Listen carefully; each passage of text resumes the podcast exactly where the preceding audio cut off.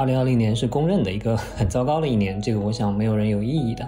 但是我想说的是，说它不是突然变糟糕的，不是说之前的二零一九、二零一八、二零一七到二零一六都是很好的，二零二零年突然好像特别不幸运、特别倒霉，突然变糟糕了。其实不是这样子。那我觉得，其实二零二零年的整个糟糕，它其实是早就埋下了种子。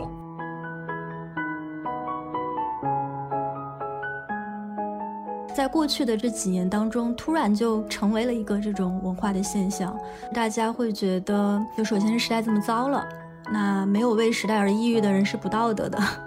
然后或者是，那时代这么糟糕了，我就是想做什么我也做不了，那我还不如躺平。然后甚至会从这个丧文化中去引申出一些审美学的意味。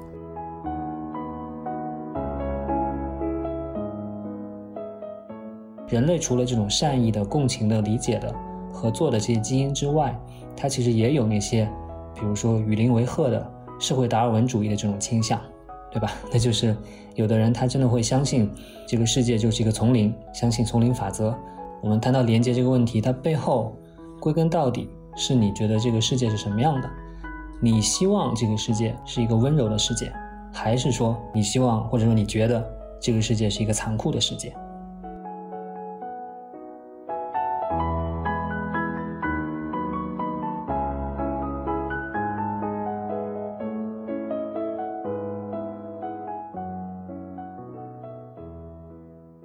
听众朋友们，大家好，欢迎收听本期的不合时宜，我是主播王庆。那我现在人是在荷兰的阿姆斯特丹。今天呢，我们有一位非常特别的来宾，是这个著名的传媒学者方可成方老师。那先请方老师给大家打个招呼吧。好，大家好，非常高兴通过不合时宜和大家见面，音频见面。另外就是我也没那么著名吧，你这个介绍有点夸张。哎，我想，我想我们的听众中肯定还是有很多是这个方老师的粉丝。然后之前我们这个节目里的评论区里面已经是很多次被，就方老师已经很多次被 Q 到。然后我们的这个排方老师的档期也是排了很久。嗯嗯，对，其实今天想来聊一个，我觉得可能我们在今年比较少听到的一个话题。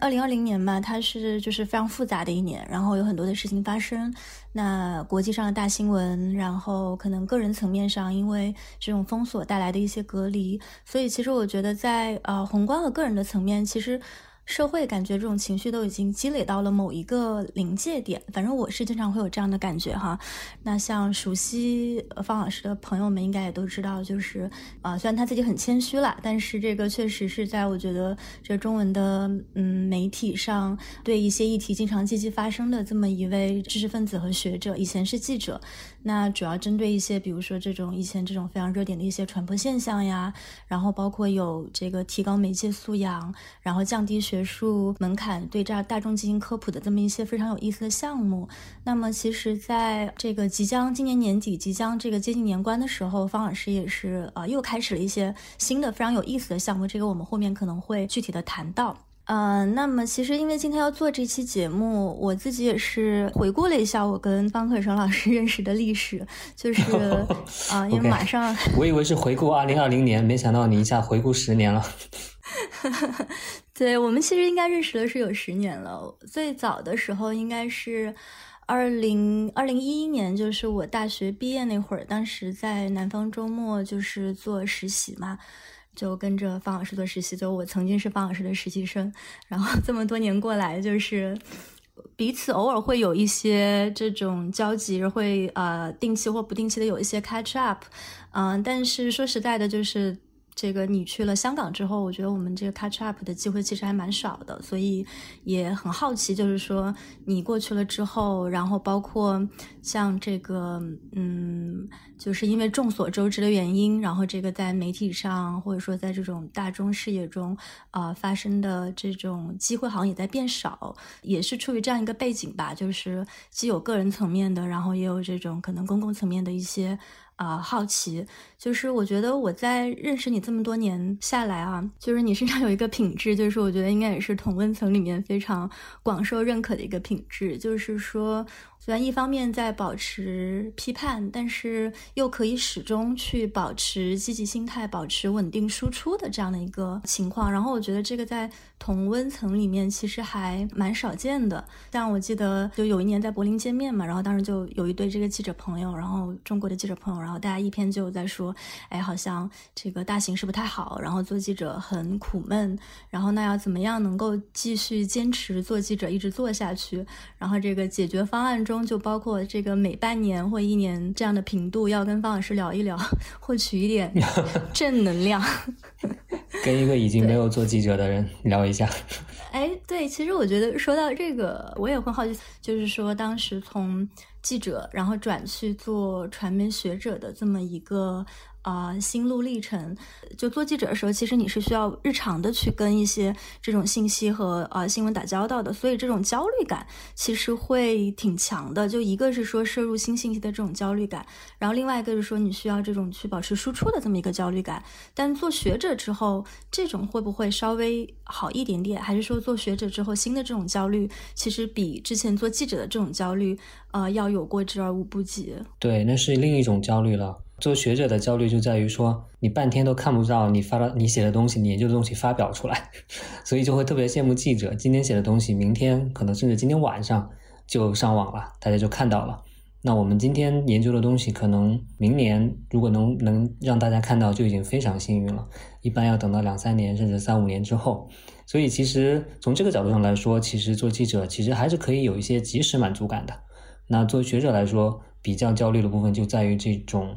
满足感来的时间太长了。好的，我觉得我们在后面可以再回到这个问题上。然后，那呃，我还是从我们现在当下这个时间点开始谈起。就是我们现在录制的这个时间是二零二零年的十二月，然后这一年已经快结束了。那么其实刚才也提到了，就是说，呃，今年是非常复杂的一年。其实从年初就是这个新冠疫情，然后到后面就是一整年的，由于这个疫情带来的一些变化，或者说由于疫情它激发的一些社会本来就已经有的这种矛盾，它以一种比较集中的形式给展现出来，所以大家的感觉可能就是。啊，就是为什么这一年会有这么多糟糕的新闻？然后由于这种糟糕的新闻在好像不断的去去发生，所以可能也会造成一种，哎，那好像只有这个负面新闻在刷屏的一个效果。所以我也想，就是首先就问一个稍微比较个人一点的问题，在你看来，就是说二零二零年这即将过去的一年，就是你是怎么样来看待它？你有没有一些新的观察或者体会？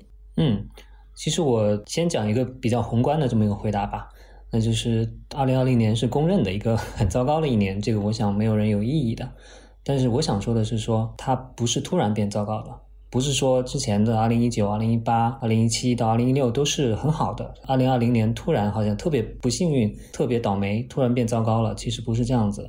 那我觉得，其实二零二零年的整个糟糕，它其实是早就埋下了种子。其实，在今年做的一个线上讲座中间也提到了，其实说，我觉得过去十年中最糟糕的一年，比如说，我觉得可能是二零一六年，对吧？我不知道你在欧洲做记者的话，可能也会有这样的体会。那比如说二零一六年，它重要的一个事情，当然就是政治方面的，这个美国大选和英国脱欧这样的一些事件。那其实从那个时候开始，就是我们看到非常明显的这种政治极化现象啊，然后这种互相的攻讦呀。然后民族主义、民粹主义的这样一种浪潮啊，并且大家的讨论都很多都不再基于真实，不再不关心真相了。所以所谓的后真相时代，不是说假新闻变多就是这个后真相，更重要的是说大家可能就不关心这个事实是什么，不关心真相是什么了，这个真相变得无关紧要了。所以这个所谓的后真相时代是指的是这样一个啊特点，比如说强调这种立场比事实重要呀，什么所谓的屁股比脑袋重要啊。这个实际上，我们今年二零二零年看到很多这种现象，但实际上在过去四五年中一直是这样。那再比如说疫情，对吧？那疫情的话，其实二零一五年的时候，比尔盖茨就警告过大家。比尔盖茨在这个一次 TED TED 演讲里面，他讲到说啊，要请大家来警惕那个全世界可能在下一次会到来一个非常大的流行病。如果我们没有准备好的话呢，可能造成的经济损失超过三万亿美元。他当时说这个数字，但其实现在这个新冠疫情已经造成的这个损失已经比这个大得多了。所以你说这个疫情是什么突然来的吗？其实也不是，他当时警告了一个点嘛，就在于说传染病造成了这种威胁，但是我们各个国家防御的措施还是不到位。有些国家的政府他会觉得投入这方面的这种疫情的防御是很花钱，然后又看不到什么具体的成效。所以，这个可能也是一些国内的民主机制，还有国际的协调机制都存在一些问题。从这个角度来说，今年看到的糟糕，它也不是什么新的现象。比如说更具体一点，美国它应对这个疫情的失败，其实也是可以预见的，对吧？比如说这个这个，我们看到 川普上台或者上台之前，他表现出来的这样一种对管理国家的一种无能，他表现出来的不正不重视科学，靠攻击其他国家来推卸自己的责任。其实说实话一点都不意外，对吧？就是了解川普的人对他今年的整个的表现，对于美国应对疫情的整个失败，可以说是都不会觉得很奇怪的。那再比如说，今年还有很糟糕的事情，比如说年初的时候有这个澳大利亚的大火，然后中间又有加州的大火，然后中国有洪水，那这个其实都跟气候变化有关。那之后我相信肯定还会有更大的灾难在那边，但是这些也都是可以预料到的这个糟糕的情况。对，刚才你提到这些新闻，就作为一个这个就是国际新闻的从业者啊，我自己在这一年非常深刻的一个感觉就是说，这个大家对于这种 breaking news 的标准在变得很高。就是，对，就是刚开始的时候，年初的时候，其实有一个蛮大的一个新闻是关于伊朗的。当时伊朗有一个将军是被这个相当于说美国给射杀了，然后大家当时就在担心说，这个会不会有一个在中东地区爆发的一个局部的战争？但是随随着这一年就是进展到现在，就你会发现类似体量的新闻已经排不上头条了啊！甚至比如说一些这种大家都就很有大众知名度的这个球星，或者说这种影视明星感染了新冠，甚至因为新冠死去，这个头条能给他们的注意力其实都是是非常有限的。然后我觉得这样的情况在。往年来说是非常难以想象的。那么，其实作为一个这个新闻工作者，我自己就会觉得，我们就是经常跟信息打交道的这样的人，我们都已经觉得说，哎，这个好像已经有点这个信息过载了，就是这么下去什么时候是个头？那么，作为这种普通大众，你的这个手机上有为这些新闻的 APP 去啊接受他们的推送的话，你会发现这个推送给你的新闻就是一天比一天糟糕。那就会涉及到一个问题，就是说，那作为一个这个普通人，或者作为一个这种啊信息的这种读者，我们应该怎么样去处理？怎么样应对说这个负面信息不断爆炸的这么一个这么一个情况？所以我也好奇，像你个人，因为你不光就是说会要读新闻，然后啊也会。比如说，需要把它用到你的这个学术研究当中，就是你在日常的这种新闻获取的过程当中，你会不会有一些过滤的机制，或者说你怎么样去，除了说我在选择说我要读什么东西的同时，也去考虑说，哎，读就是读到了之后，我有这个 access 了之后，我要怎么样去消化它？嗯嗯，对，这个是很好的问题，这个可能也是很多人很关心的问题了。那在具体回答你这个问题之前，我想。再稍微补充一点呢，就是就是你刚才说到，大家可能会被各种负面的消息淹没，然后情绪会陷入很抑郁的情况。但其实我也想提醒一下，就是我想我相信绝大多数听你们这档播客的朋友们，其实他们都会有一个特点，就是说，其实大家相对来说，我我猜大家相对来说都还是有一定的 privilege。在这个社会中间，就比如说我自己今年受到的影响是什么呢？当然，一个影响是说我现在是在一个 隔离酒店里面，内地的一个隔离酒店里面跟你来录播客，因为我要从香港回到内地就必须隔离十四天。那我今年实际上隔离了两次，所以基本上一个月的时间都在隔离。另外就是对我的影响就是说我没有出国旅游，那之前我可能每年都要至少出国两三次吧，这就是对我的影响。但说实话，这样的影响真的是非常大的影响吗？我觉得其实我们我们不是那些所谓的 essential workers，对吧？我们不是医护人员，也不是这个清洁工，也不是这个超市里面的收银员，他们是必须去面对风险的。那我在家就可以工作了，我也没有丢掉我的工作，我在家就可以写论文，可以上课。所以我觉得从这个角度来说，我们其实都应该很多人都应该意识到，其实我们其实真的还是属于比较所谓的有特权的这样一批人。当我们想到这一点的时候，其实。我不知道，一方面我们觉得内心里面应该对自己的情况应该会觉得好受一点，但是另外一方面其实也需要意识到一个情况，就是说所谓的这种病毒面前人人平等啊，但其实并不是这样子的。所以，对于我们，如果我们不是 essential workers，如果我们真的没有失业，如果我们在家就能工作，我觉得我们真的不能太矫情的说自己过得有多么糟糕。我其实就就是想借你这个问题，想补充这一点。接着回到你这个问题里面提到的负面新闻了，这个实际上也不是什么新的现象，因为在这之前就是这样，至少二零一六年开始吧，或者说我们更往前推，从社交媒体出现开始，我们就会有这样一种，嗯，每天接受的负面负面信息越来越多，跟社交媒体本身的这样一个机制是有关系的。因为社交媒体它本身，我总结两个趋势，可能跟这种情况有关。第一个呢，就是煽情，就是说白了就是吓唬你。就是一点小事会跟你说成是完蛋了、吓尿了什么之类的，对吧？那他无非就是为了吸引你的关注、吸引你的点击，所以他就会把一个很小的事情或者一个中等的事情夸大化。另外，它还有一个趋向就是肤浅。那我觉得肤浅其实主要指的是它不提供语境，也就意味着说你不知道该怎么理解一个事件，它只告诉你一个事件好像很可怕，但是你不知道怎么理解它。你不知道它实际上在整个的这个世界范围内，或者说在历史上看，它到底是个什么情况？那你不知道怎么理解它，那你就更不知道怎么办了。那所以社交媒体它是不负责提供这些，不负责让你理解，不负责让你知道怎么行动，因为它只负责吸引你的眼球，吸引你的点击。所以我觉得其实，因为我研究这个啊传媒嘛，所以当你了解了它背后的这个机制之后，其实你就可以自己做一些调整了。说白了就是少看这些有社交媒体 App 给你推送的这些内容，更多的是去做一些自主的选择。比如说我自己之前一直在提倡的，就是通过邮件、通过 Newsletter 的形式去订阅新闻，或者通过播客的形式，因为这两种都是你主动选择、主动订阅的，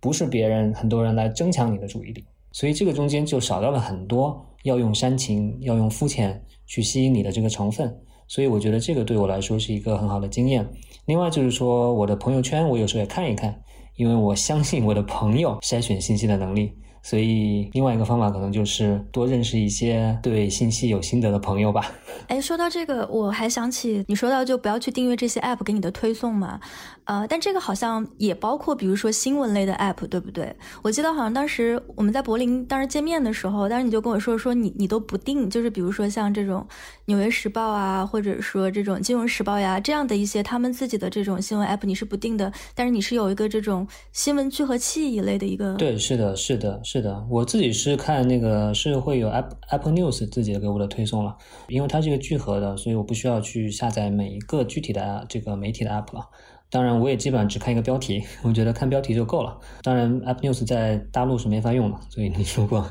在大陆的话就用不了这个。但是我觉得，其实对于大多数人来说，真的没有必要去比别人早一秒知道某个新闻，除非你真的是做新闻，而且是跑这种突发的，或者是你是股票交易员什么之类的。对一般的人来说，真的没必要去了解这些。所以我倒觉得，通过邮件这种看似比较慢的方式去阅读，反倒能够感觉会啊不那么焦虑很多。对，说到这个，我想起其实今年早些，就是大概在夏天的时候，我当时就有一个机会采访了那个齐泽克嘛。然后，因为他自己相当于说是一个老人，然后这个当时欧洲疫情也很严重，其实封锁在家的时候，他自己觉得就是生活跟之前比最大的一个不一样，就是他开始意识到说自己要去控制每天读新闻的时间。以前的时候，可能他是属于那种大多数时间都泡在网上，然后会大量的去看新闻的这么一个人，但是。当这个疫情就是开始之后吧，他自己会觉得心理上会有点承受不住，所以就会规定说，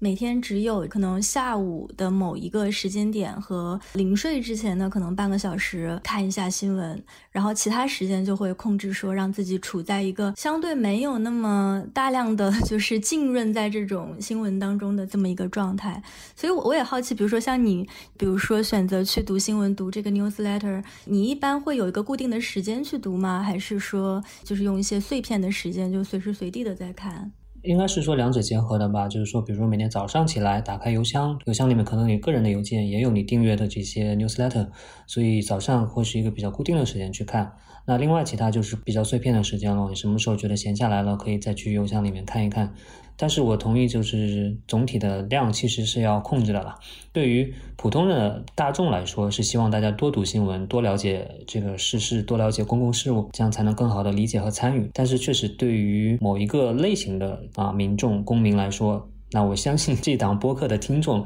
可能很多都属于这种，大家其实并不是对世界了解的不够多，不是对公共事务追得不够紧，而是了解的太多，或者是说在新闻里面浸得太久。那这个其实在一定程度上来说不利于这个心理健康的。嗯，这就说到了新闻它本身的这样一个功能了，或者它自己的一个偏向。其实你做记者，你应该有体会，就是新闻它本质上是有一些偏向的，什么东西是新闻，什么东西不是新闻。它并不是一个像镜子一样去反映我们的这个世界的样子的，它其实更像一个哈哈镜，它会放大某一些东西。它放大了一个非常重要的东西，其实就是所谓的坏消息。也许我们这个世界上百分之九十都是好消息，但是百分之九十的好消息里面，可能中间的百分之八十五都是这个所谓的没有新闻性的。比如说，一个城市今天没有发生车祸，没有发生盗窃案，这个就不会是新闻。但是一个城市里面发生了一个严重的车祸，那就成了新闻。所以我们在电视上、在报纸上能看到的，其实往往是一个有偏向的新闻，它往往都是一些坏消息。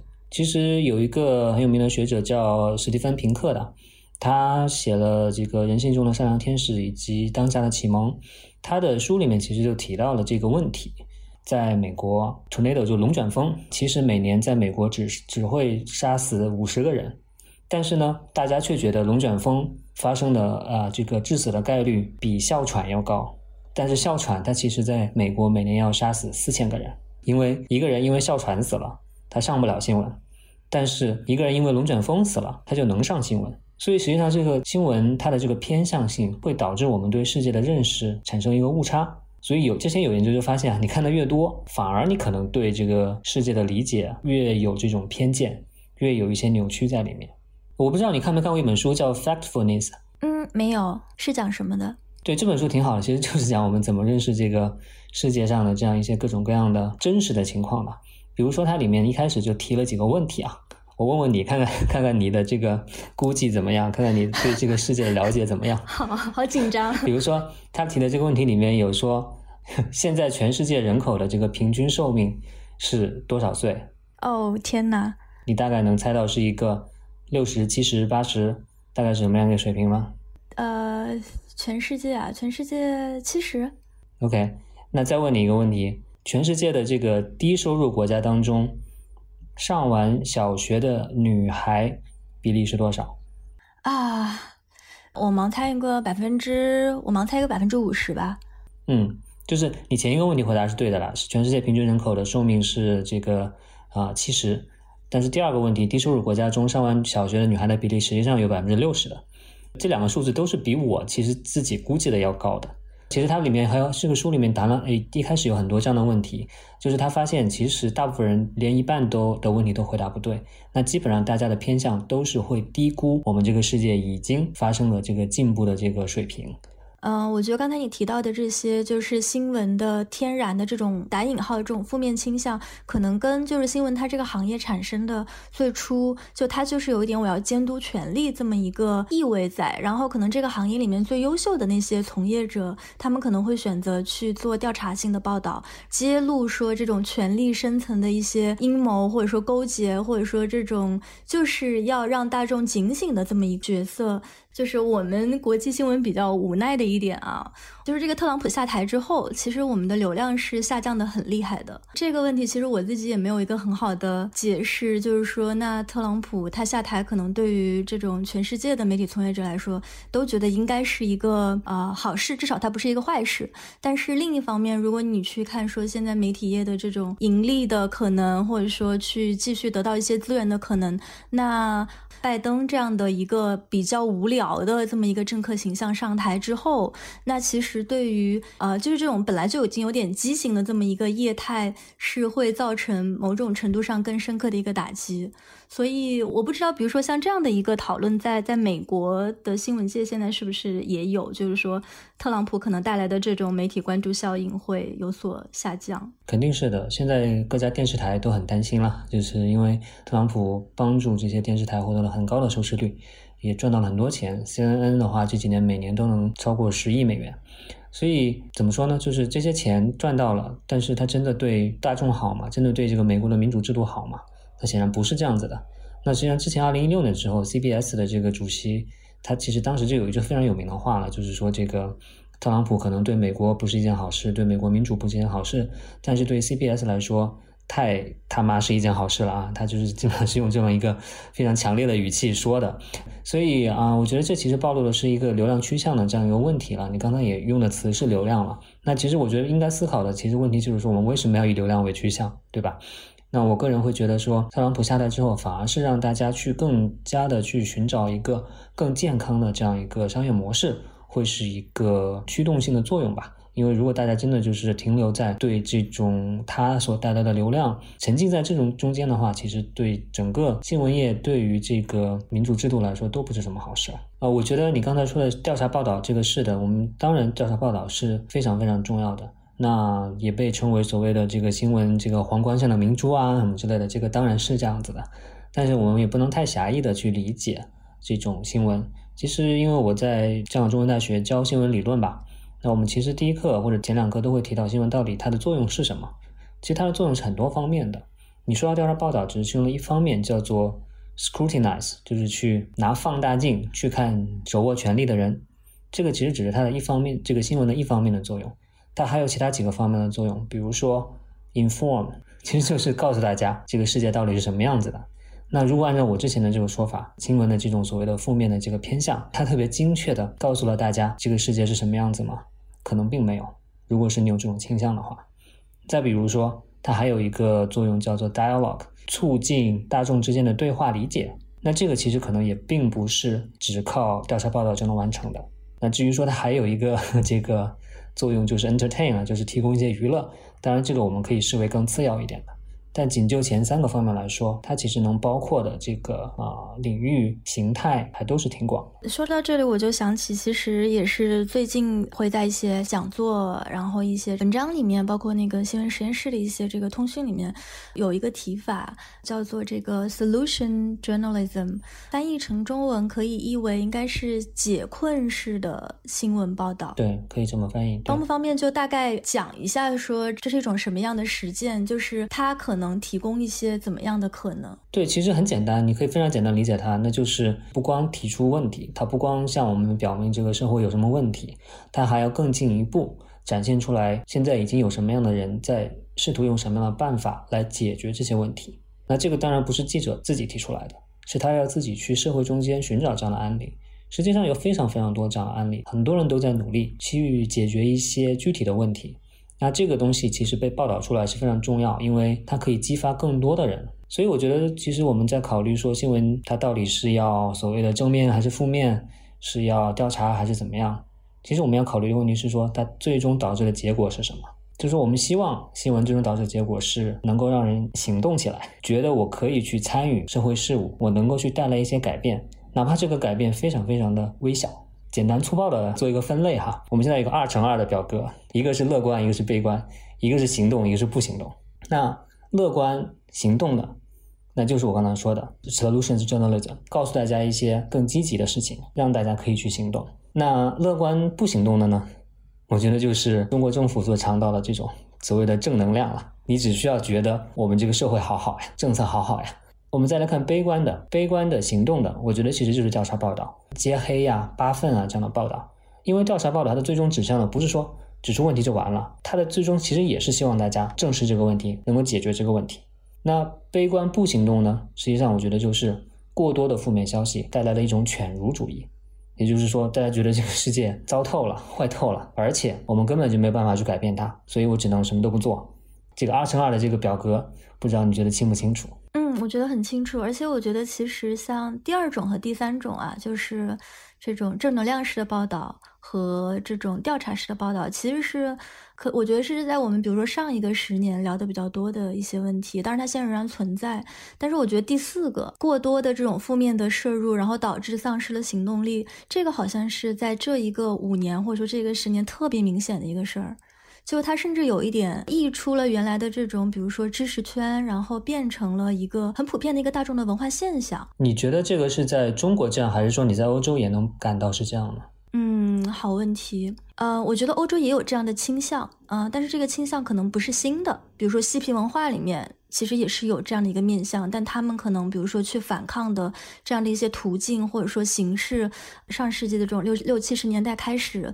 他们已经有这么一个传统，所以反而到现在的这种欧洲年轻人，他们没有像嬉皮文化那种就是集体式的一个这种丧的形式出现。但我觉得在中国，比如说这几年，你就很明显的就能感觉到，大家对于丧文化是很接受的，然后甚至于会有一点怎么讲呢？就我想起前段时间，这个可能不一定完全相关哈，但是前段时间当时那个浪姐，就是乘风破浪的姐姐，就播得特别火热的时候，但是有一个这个选手叫做蓝盈莹，那个人设嘛，就在里面是那种就是比较努力，然后就是我要赢这么一个人设，然后她当时就被黑的特别厉害，就会感觉。得说，好像大家现在对于努力进取式的这样的一个人设，对于这样的一种论调，有一点反扑的意味。我不知道这个是不是，比如说跟丧文化可以联系在一起啊？但是我会感觉说，好像在过去的这这几年当中，突然就成为了一个这种文化的现象。嗯，就是大家会觉得，就首先是时代这么糟了，那没有为时代而抑郁的人是不道德的。然后，或者是那时代这么糟糕了，我就是想做什么我也做不了，那我还不如躺平。然后，甚至会从这个丧文化中去引申出一些审美学的意味。我不知道你怎么样看待，比如说这种年轻人的这种丧文化的问题，或者是说，当你遭遇到刚才你提到的这种二分法的这个第四个品类的现象的时候，你会尝试怎么样去理解和消化这种现象？对你刚才说这个时代这么糟糕了，什么没有为这个时代而抑郁的人是不道德，也可以再问一句，说时代已经这么糟糕了，自己又给他增加一层抑郁，继续添堵干啥呢？所以当然这是半开玩笑的了。我觉得藏文化其实是蛮复杂的，我在里面看到的是既有积极的成分，也有消极的成分在里面的。那我之所以说它有积极的成分，是因为你说的大家去黑那些是很强调个人奋斗的这样一些人。我其实觉得中间是有一些积有道理在的，有积极的成分在的。因为其实所谓的这种强调个人奋斗，实际上背后的一个框架，其实在一定程度上就是把所有的责任放到个人头上，消解集体的责任，或者是说，比如说政府的责任。那更多的强调就是说，你个人只能为自己的死活负责，没有别人来为你负责。对这样一种过度强调个人责任的所谓的积极进取的这样一种态度的反抗。我觉得是一种积极的反抗，也是一种对抗吧。虽然是一种消极的方式去对抗它，这里面是有积极意义在的。但是呢，另外一方面，我又觉得它可能也有一些消极的成分，那就是比如说说出这个什么所谓这个不道德的这句话的这个人，那以及那些去心安理得的去沉浸在丧文化中间的一部分人吧。我觉得可能其实是大家寻找到了一个相对心安理得的方式，去所谓的去躺平、不参与、去逃避。去逃避责任，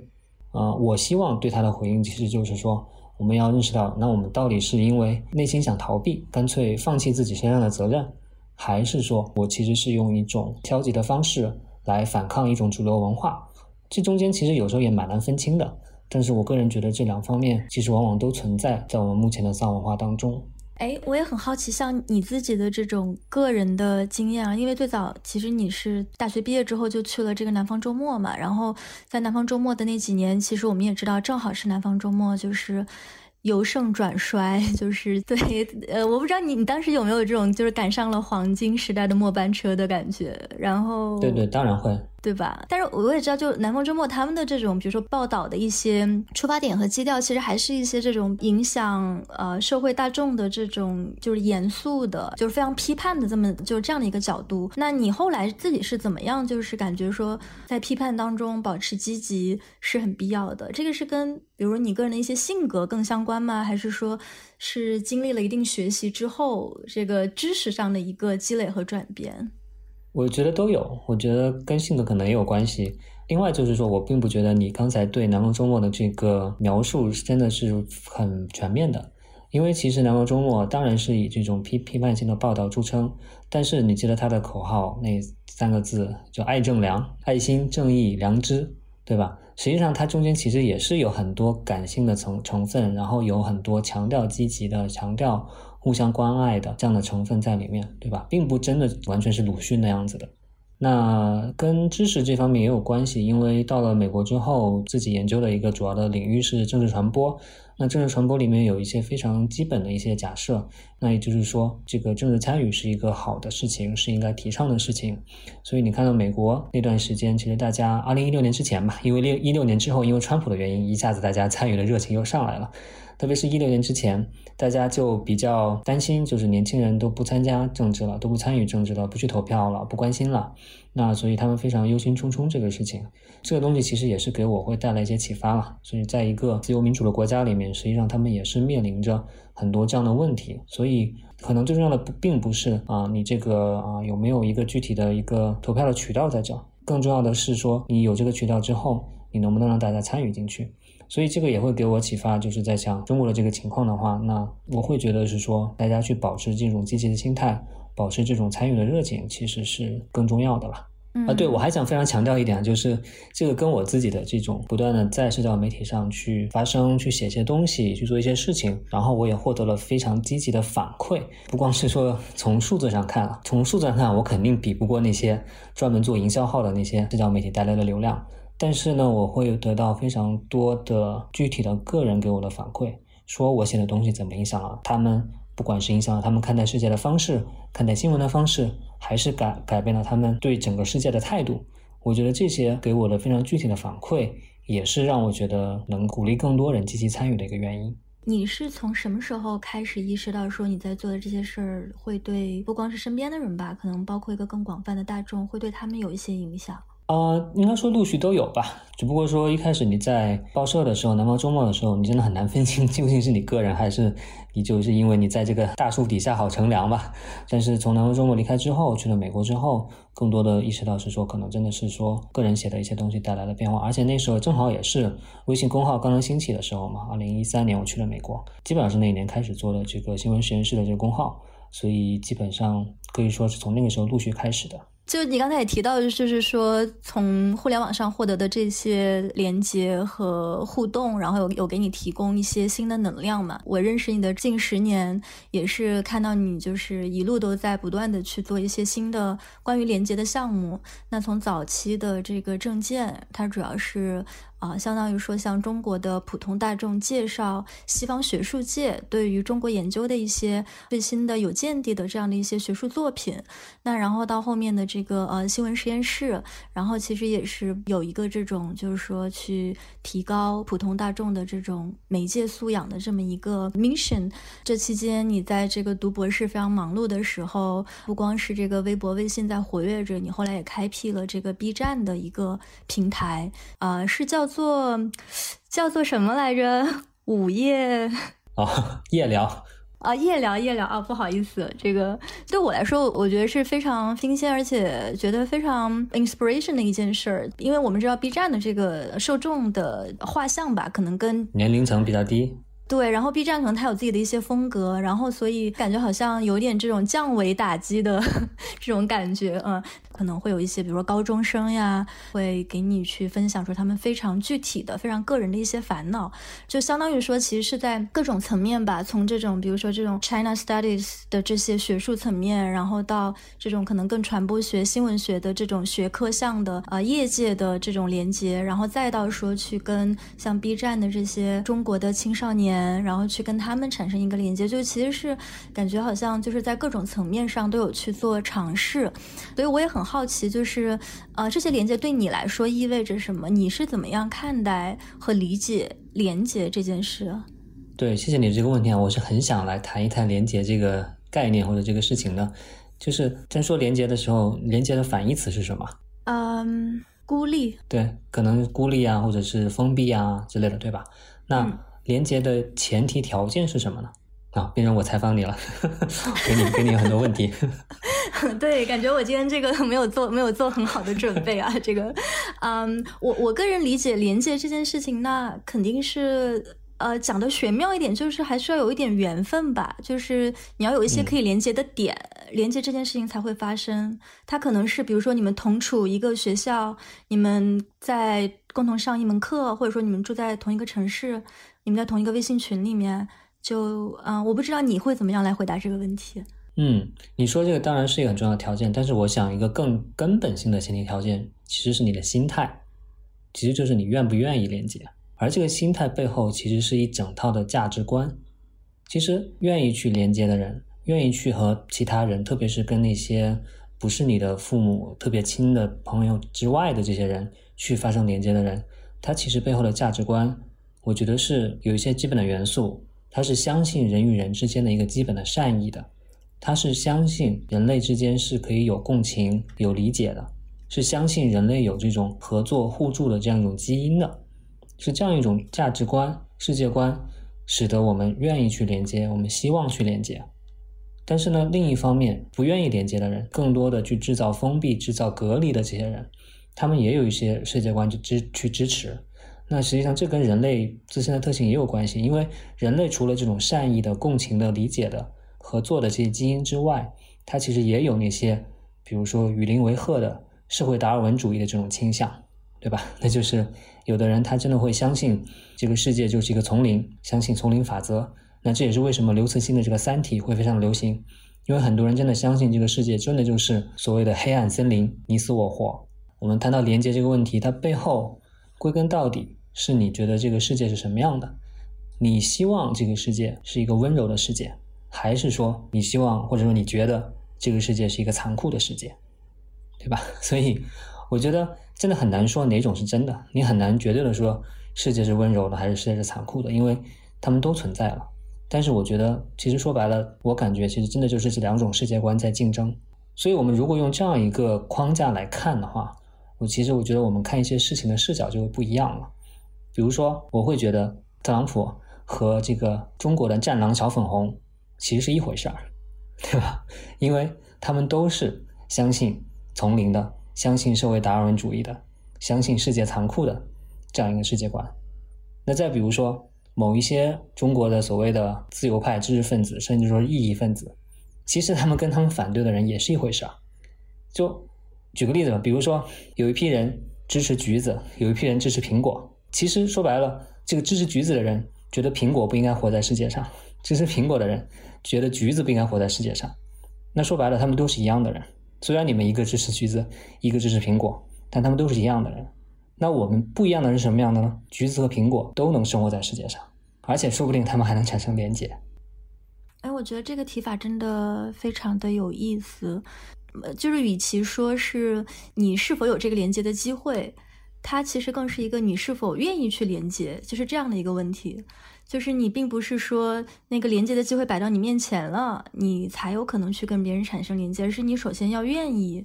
想去连接，之后你才会去寻找这些可能存在的连接。而且当你发出连接的信号之后，其他愿意连接的人会自自动的连接上你的。而我希望的是推动更多的这样的连接，因为我刚才说了，我真的觉得是这两种世界观在竞争。我不希望我们的世界被丛林法则的、被社会达尔文主义的这种世界观去占领，被他们占领是一件非常可怕的事情。所以，我觉得在我的这个 team 的人，就应该更多的让大家连接起来，让大家去更多的传递善意，让大家更多的去推动这种共情和理解，更多的去做这种合作和互助。哎，那我有一个这个 follow up 的一个问题，就是那你怎么理解，比如说对方阵营可能产生的这些连接？那我们现在看到，就是特朗普他虽然败选了，但他的这些支持者其实还是非常疯狂的，觉得这个选举中是有作弊的现象，然后甚至有一些人可能会想要去骚扰这些点票的官员呀，然后还是会表达对特朗普的这种支持。那现在其实也有很多的这些研究是表明说，这些人他们之所以会选择特朗普。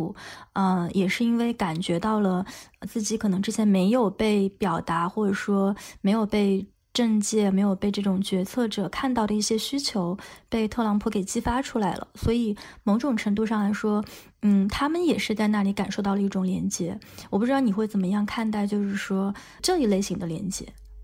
对，我觉得这是一个特别好的一个问题啊，因为。现在我们确实能看到这样一群人，他是通过啊他们的这个方式连接起来，啊他们这个方式实际上很多是通过对非己群体的仇恨连接起来的。比如说白人至上主义者，他们实际上是凭借着对少数族群的仇恨连接起来的。所以我觉得这背后可能是一个因为善意连接起来的人和一个因为对外界的恨而连接起来的这样一个群体，这样一个不同的连接的原因和方式。让人会比较乐观的一点就在于说，因为他们是凭借恨连接起来的，凭借对其他的群体的恨连接起来的，所以也许从人数上来说，他们可能会比较有限制。比如说，白人至上主义者里面，其实你真的很难就去真的去吸纳少数族群了，对吧？但是我讲这里面也并不一定会是这样。比如说，你想当年纳粹也吸引了非常非常非常多的支持者。所以我觉得他们因恨而形成的这种连接，是对我们这个世界是造成非常非常大的威胁的，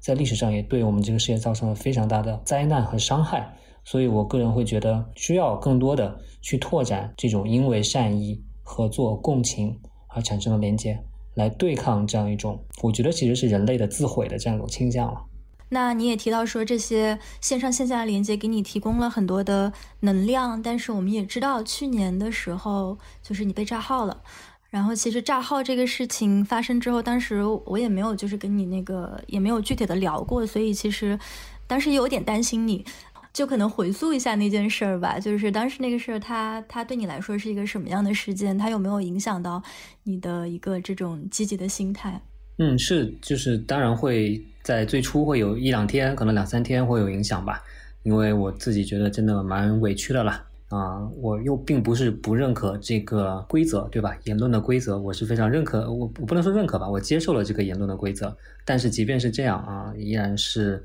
躲不过某一些红小将的这个 大规模的举报吧，所以其主要是因为这样的一个原因。那当然这年头炸个号其实也蛮正常的，也蛮。很很经常出现的了，所以也并不需要太去夸大这个事情。那我个人觉得这个事情对我的影响，其实就是让我更仔细的去思考了，这是到底是怎么样的一群人啊？到底是一些什么样的人这么恨我，要去大规模的去举报我？那所以，我其实后来重新在 YouTube 来做自己的视频了，在 B 站上就没有这个账号了。那我在 YouTube 开始做视频的时候，就做了一个视频，就讲我自己对这个事情的分析。那其实我就分析了这样一些人的心态，我当时总结了三组词了。那一个是一第一组是屁股和脑袋，因为他们最喜欢说的一句话就是说屁股歪了，对吧？那其实隐含的意思其实就是说他们认可立场是高于你自己的事实，高于你的独立思考的。啊，第二组呢就是。这个认爹，因为这也是他们当当时在大规模的，因为在账号这件事情上是有一轮非常大规模的这个网暴了，对我的网络网络暴力。那他们在这个里面其实就经常使用这个所谓的什么，你是不是认了美国做爹呀，什么之类的这种这种语言。那我觉得他们对这种语言的推崇，实际上也是表明了是他们更推崇一种，是说你说什么话，可能是因为你爹是谁，你认了谁做爹，而不是因为你自己真心的独立思考这这样的一个结果。那第三组词呢，其实就是他们用的另外一个非常多的词，就是锤死。你屁股歪了，你认美国做爹了，所以呢，我们要下一步呢，就是要把你锤死。那我觉得这个也非常明显的，就是我刚才说两种世界观，在他们眼中看来，世界就是丛林，你的唯一的选择就是屁股坐在我们这一边，用我们做爹，然后呢，把任何有屁股歪嫌疑的人都给锤死，这样呢，我们才能在这样的黑暗丛林中这个存活下来。我其实我也觉得他们是蛮有正义感的一批人，我不能说正义感吧，但只能说他们是，啊，他们的那种正义感，就是他们真的是被一种强烈的感情所驱使的。我对这个事情的思考也是受这个经历很大的启发的了。那我就会觉得是说，真的与与这种屁股认爹垂死，我们就是要与这种东西去竞争。我们需要提出我们要认脑袋而不是认屁股，我们要认独立思考而不去认爹，而我们要需要更多的倡导这种合作理解。而不是对于但凡觉得有什么不忠企图的人就把他锤死。那我觉得其实这个事情之后对我的启发就是，那我还是要继续做些事情。所以呢，我就觉得那我就是要去继续提倡我想要提倡的脑袋、独立思考、共情、合作这样的一个世界观。所以。这里接下来就进入广告时间了，那就是呃，我最近呢也就开始来来来做一个项目，就是这个叫做放晴公园。这个项目其实我其实是在夏天的时候就在想了，但是因为秋天学校比较忙，所以一直也没有开始做，自己也犯懒了。那最近才开始做的，它叫放晴公园，就是在微博上就可以搜到这个。之后我们可能也会开其他的号，目前是在微博上有，可能之后也会做播客，所以大家也可以留意着。啊，我觉得放晴公园它这个号。你可以说看上去好像不太一样，因为我之前新闻实验室更多的提倡的是获得真实的信息，对吧？要去批判思考，要去可能更多的是一个比较冷峻的、比较理性的一个一个一个面孔示人。那方形公园呢？上线之后，我看到有评论说啊，没想到做了一个这么暖暖的项目，确实给人的感觉就是希望给人一种暖暖的、温暖的感觉。但是它其实它背后的这个逻辑，其实就是我们今天聊的很多这些方面的逻辑。那就是说，我们想要提倡的是一种激发人与人之间的善意，因为我们觉得在社交媒体上，社交媒体一大问题其实就是它激发了太多人与人之间的恶意，因为恶意吸引流量，恶意吸引你的关注。同时，它有这个匿名的这样一个掩护，有非常多的恶意可以肆无忌惮的发出来，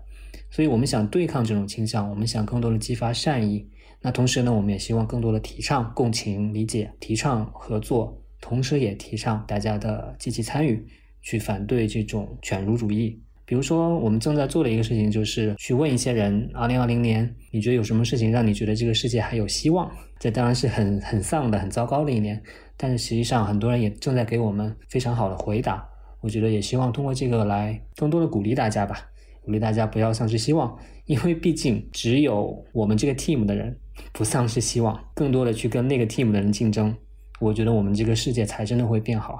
那同时，我们当然也希望对方 team 的人，我们愿意跟他们去连接，我们希望有一些人会被我们拉拢到我们的 team 里面来。嗯嗯，听起来很棒，也欢迎就是说，如果听到这一期的听众朋友们，你们在听完这一期之后有一些感想，特别是比如对于刚才方老师提到的那个问题，二零二零年哪一些时刻让你仍然充满希望，可以在评论区就是留言给我们，也可以到这个放晴公园的微博或者其他渠道，可以给我们投稿，可以艾特我们。现在其实有很多人，已经有一些人给我们投稿了。我们在可能只有五百个粉丝的时候，就有好几个人给我投稿，然后就非常开心啊。有些人其实就是拍一些照片，比如说有一个在京都的朋友拍了一个在京都的红叶，非常漂亮。然后也有人给我们拍啊发了他拍的很好看的天空。还有一个人投稿说，他最近下班的路上遇到了一个流浪猫，然后他非常喜欢那个流浪猫，也很喜欢他，他觉得这个是他每天最温暖的、最期待的时刻了。所以我想，这种非常具体而微小的这样一种人与人之间的这种温暖、这种善意的传递，我们是希望更多的去把这个放大。嗯，说到这里，我就想起前段时间，当时在微博上我遇到的一个事儿，这稍微扯得有点远。呃，大概是几周之前吧，当时就是因为这个疫情的原因嘛，所以就是国内好像突然就增加了一个这种回国的需求，就是以前的时候好像只是要一个这个检测结果就可以了，但是后来就突然变成了这个双阴检测，就是你如果去一个地方去中转的话，你也同时需要在那个中转的地方在多少个小时之内拿到这个检测结果，就一下子是让这些海外华人就回国变得更难了，因为因为今年早些的时候其实。已经很多讨论，就是留学生回不了国。但是后来，其实大家逐渐的就接受了哦，回国有很复杂的隔离检测程序。但是在十一月的时候，突然一下子又变得加倍复杂，所以就对我的一些这个海外的华人朋友是造成了一点影响。所以大家就就都在聊这个事儿。然后我就在微博上就讲了一下，就是说那看这个，比如大使馆能不能公布一些检测机构的名单呀之类的。呃，结果后来因为可能这个事情，因为呃国内媒体很少有人在报，然后微博上可能也没有太多人在说，因为那个时候热点已经有点过去了，所以我说了我在微博上说这个事儿之后，一下子那条微博就可能被转了有几十万次吧，就是我还挺惊讶的一个这种体量，然后同时收到了很多这种就是私信，那有一些是比如人在非洲的这种劳工。嗯，然后就给我讲说，他们就是攒了大半年的钱，然后好不容易觉得这个十一月可以回家了，因为现在在非洲也没有什么钱可以赚了，然后工工作也都停了，然后一一下子就临时要转机的话，对他们来说就简直是致命的打击，因为他们也可能不像那种比如中产的留学生可以去随时的改机票什么的，就这样的一些故事，然后还有一些。别的就是被这个政策影响的别的人，但是更多的人啊，更多的人其实是给我发私信说说说这个博主，我看了你的那个微博，然后我又看了下面的留言，嗯，就是你觉得这个世界还会不会变好？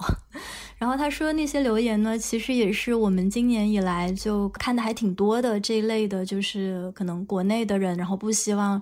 就是千里投毒呀这样的一些非常敌意的，觉得你就在海外就自生自灭的这样的一些言论，我自己后面都不敢看，就看了就觉得就整个还挺绝望的。然后，嗯，我就给他们讲，就是会来私信我的这些网友，这个事情大面上来说，它肯定是挺让人沮丧的一个事儿，嗯，但是，呃，落实到我个人的话，我自己去消化的一个方式，是因为我可能对自己在社会里的一些定位开始变得比较清晰，就是我会希望说。我在接下来的这几十年的生命当中，我可以去见证和记录这个时代的一些复杂性。那这种比较复杂的时代，就它变成了我的一个认识对象之后，我可能会觉得像这样的一些戏剧性的一些变化，这样的一些悲剧，它不会完全是一个负面的事情，就因为它可以成为我的一个认识的对象和书写的对象，甚至我可以在这其中去活出时代的矛盾。这是之前截屏讲的嘛？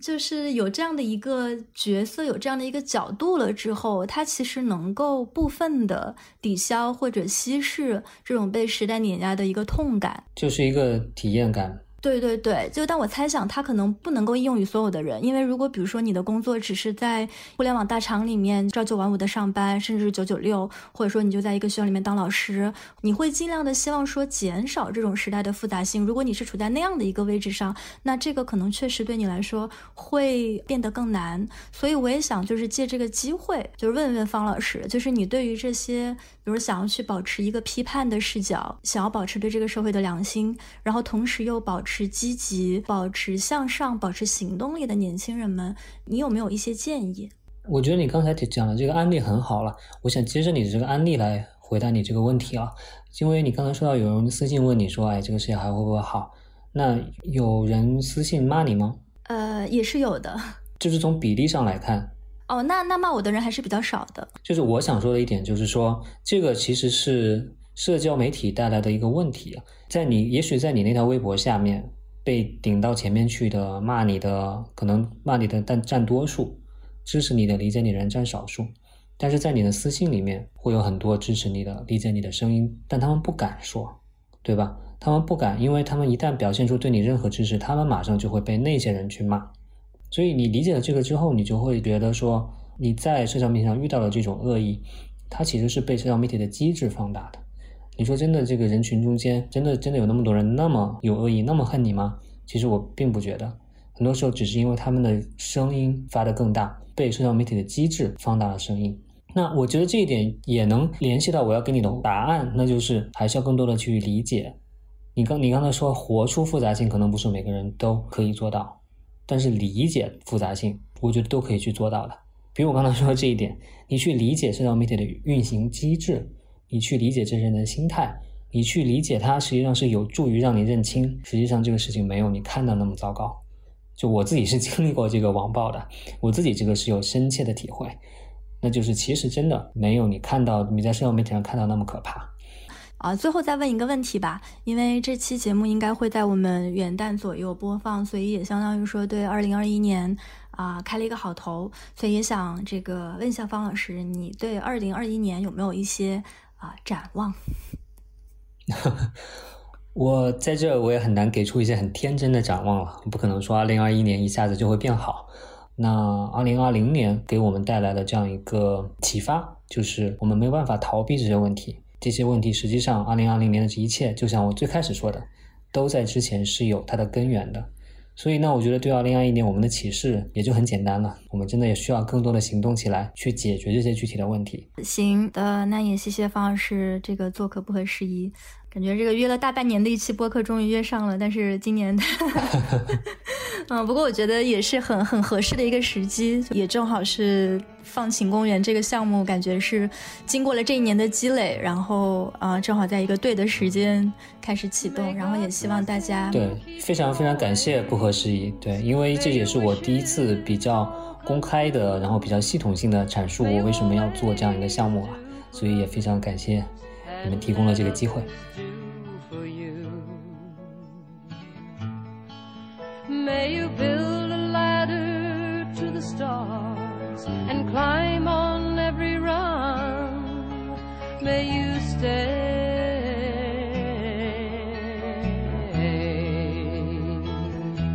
forever young.